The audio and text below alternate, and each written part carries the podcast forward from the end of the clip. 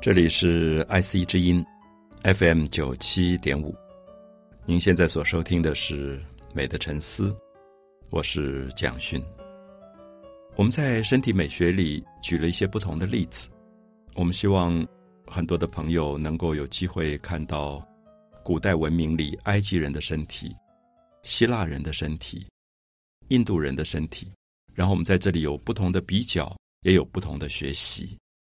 我们特别强调，如果我们是一个对自己有高度纪律、严格要求的人，我们的身体很可能会比较接近埃及。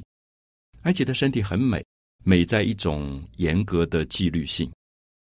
可是不要忘记，所有的美都是相对的。一个工整的身体、正经的身体、一个受过严格训练的身体，它是美的。可是太过分的时候，它就会呆板。那同时，我们就看到希腊的身体也很美，因为希腊人强调运动，所以因此我们会发现希腊人提供了胸肌、腹肌的肌肉的美。可是我们也不要忘记，今天有很多人羡慕希腊人的身体，每天跑健身房，在健身房里面可能每天两三个小时做重量训练。有时候我看到那个肌肉，觉得蛮害怕的，因为它不正常了，就是那个肌肉有点硬了。我记得有一个学生，他有一阵就是要练那个健身，因为他觉得那样的身体会吸引女孩子，所以他就把那个肌肉练到简直是膨胀到恐怖的地步。到什么地步呢？他跟我说：“你知道，我晚上回到家要洗澡的时候，我那个肥皂碰不到我的胸部，因为他的手部的肌肉练得太大，以后弯不过来了。”好，这个时候我们就会发现，所有的美都是因为他找到了平衡。当他失去了平衡，变成一种绝对的时候。它其实失去了美，所以我们不要忘记，埃及的身体可能是美，可是过分它就不是美；希腊的身体可以是美的，可是过分也就不美了。同样的，印度它追求一种非常柔软的美，可是我们知道，软是一种美学，可是如果你到了软趴趴，它当然不美。所以，因此我们就会发现，所有的美都在提醒我们，它是一种均衡状态。他在很多很多当中找到一种平衡，所以因此，我们今天很希望说，从这些身体美学的不同的经验里面，提供给我们一个对自己身体的思考。就像刚刚讲说，健身运动都是好的，它都是为了帮助我们身体可以变美的。可是过分了，它就不美。所以我碰到过有一些呃做气功、指压、按摩的朋友。你在职场太累，你就会找一个按摩师。那这些按摩师有些，比如说是盲人的朋友，那他们在触觉上特别敏感。有一次，我记得这个按摩师就跟我讲了一句话，他说：“你知道，在健身房里面练的太厉害，就肌肉练到像健美先生那种太过巨大。”他说：“当他给他按摩的时候，发现他们的气脉都不通了。”我不太听得懂这句话，我只是转述。可是我在想，什么叫做气脉？就是在。中医的理论，或者东方的汉学的理论，人的身体有一个东西叫气脉，好像它在流动，它不完全是我们讲的肌肉，肌肉上的律动，好像有一点是呼吸，是某一种呼吸。所以我不是完全知道说他要讲说这个气脉都断了是什么意思。可是他说那个东西是不健康的，因为他把肌肉外在的 muscle 肌肉练得太硬了，所以那个气脉都不够流动。好，我只是在这里想比较说，西方的美学从希腊的部分，最后要求一个身体锻炼到很硬的这个肌肉，所以今天的身体美学，我就有一点想把主题放在呼吸这两个字。也许很多人会觉得呼吸跟身体美学没有绝对的关系，可是我们不要忘记，我们在上次讲了埃及，讲了希腊，讲了印度。可是我们讲到中国的时候，也许有一点不公平，因为我们说儒家的文化有一点拘谨，所以我们比较没有身体的美学。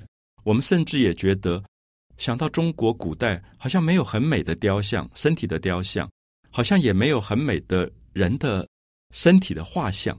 比如说，我举一个例子，我记得我在自己的小学里，或者我在朋友的小学里、校园里，一定会看到一个像，就是孔子像。我现在回想一下，那个像真的不好看，就是一个好像弱弱的老头，然后萎缩在那里，你就觉得说，年轻人怎么会喜欢那样一个像，一点精神都没有？可是后来我到希腊，我就发现，哎，希腊的广场里放着一个裸体的一个不管男子的像或者维纳斯的女子的像，你都觉得好美。所以因此，我们常常有时候觉得身体美学，我们想到的都是希腊，我们不会想到中国。比如说，我们现在的健身房的名字都会用希腊的某一个人来命名。可是，你如果叫孔子健身房，我想大家都不去了，因为你会觉得孔子的身体不美。可是这个也许并不公平，因为可以回想一下，有时候我们早一点起来，我们到一个小公园里，我们就会发现有些老先生在打太极。如果你静下来坐在旁边仔细的观察，不管你懂不懂太极，你会发现，哎，那个太极拳的动作好漂亮。他练的不是外在的肌肉，他是练一种呼吸，让你呼跟吸之间可以拉长，可以变得很慢。所以因此，我才意识到。如果我们今天要谈一个东方的美学，或者要谈一个中国的身体美学，我们不得不把一个单元专门来谈一下呼吸，因为呼吸可能是其中最重要的部分。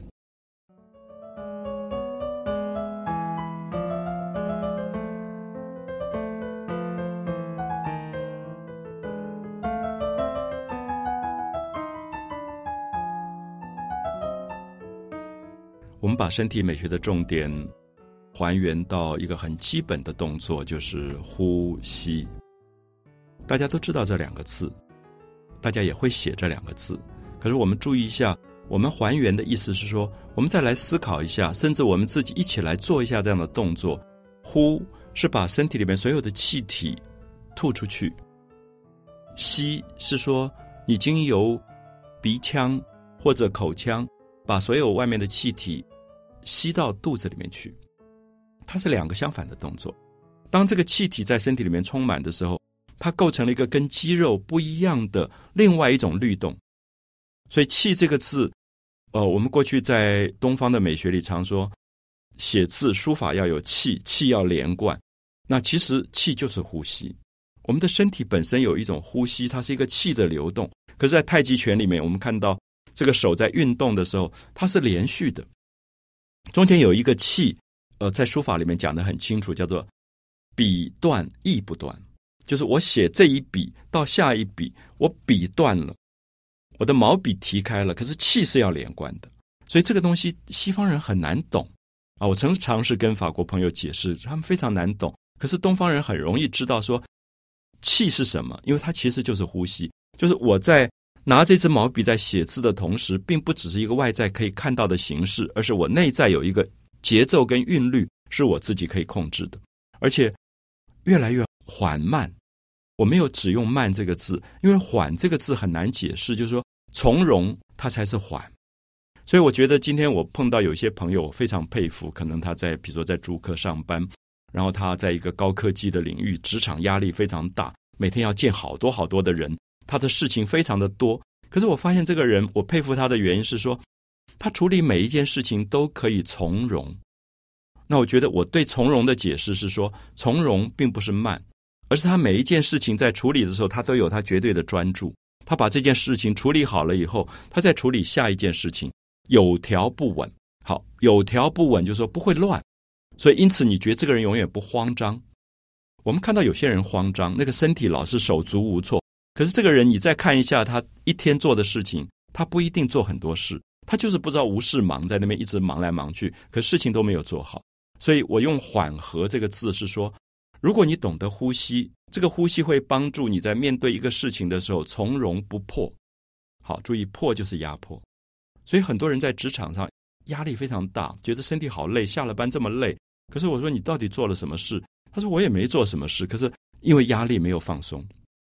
所以我希望我们说从容不迫。是给大家身体美学的一个非常重要的一个座右铭，就让自己的身体学会从容不迫。可他必须从呼吸做起。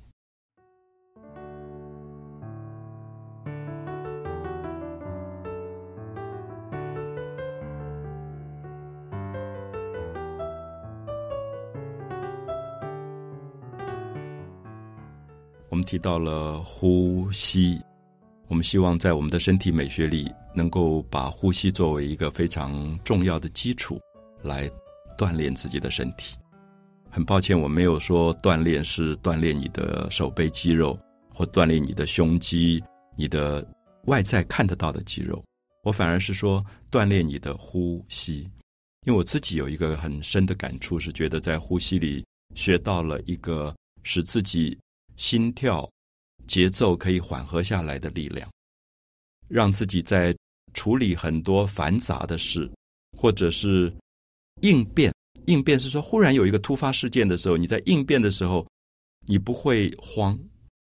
好，我想东方美学有一个很有趣的东西，是说，所有的东西必须在最自然、最放松的状况，它才会发生。我们知道，东方的美学不只讲身体，讲书法、讲绘画都是如此。总是说一句话叫“无益于家，乃家”，就是你并不刻意要做到最好的时候，它是最好的状况，就是大器浑成。那或者神来之笔，所以东方的美学是一套的。我们说王羲之的字《兰亭序》写的最好，是因为他喝醉酒了，他并没有想到在写书法，结果一气呵成。好，注意一气呵成，这里面有“气”这个字，“喝”也是呼吸的意思。一气呵成这个成语保留在我们的生活里。我们说啊，这个话太棒了，一气呵成；这个舞蹈太棒了，一气呵成。其实都是在讲呼吸。那么。你要把它翻译成英文或法文很难翻。什么叫一气呵成？它其实是在讲，当你领悟到你的身体有一个内在的气在流动的时候，它才是一个身体最舒畅的状态。所以，它并不在意身体是不是要锻炼到让别人看起来很美，他要让自己的身体能够锻炼呼吸到完全舒服的感觉。那么，这个身体美学就。完全不一样，因为西方是向外的，东方是向内的。西方要求一个外在可以看得到的身体美学，东方要求一个向内领悟、可以有淡淡的微笑的喜悦感的身体美学。那这样子比较，也许大家都可以从呼吸再去思考一下自己身体的感觉了。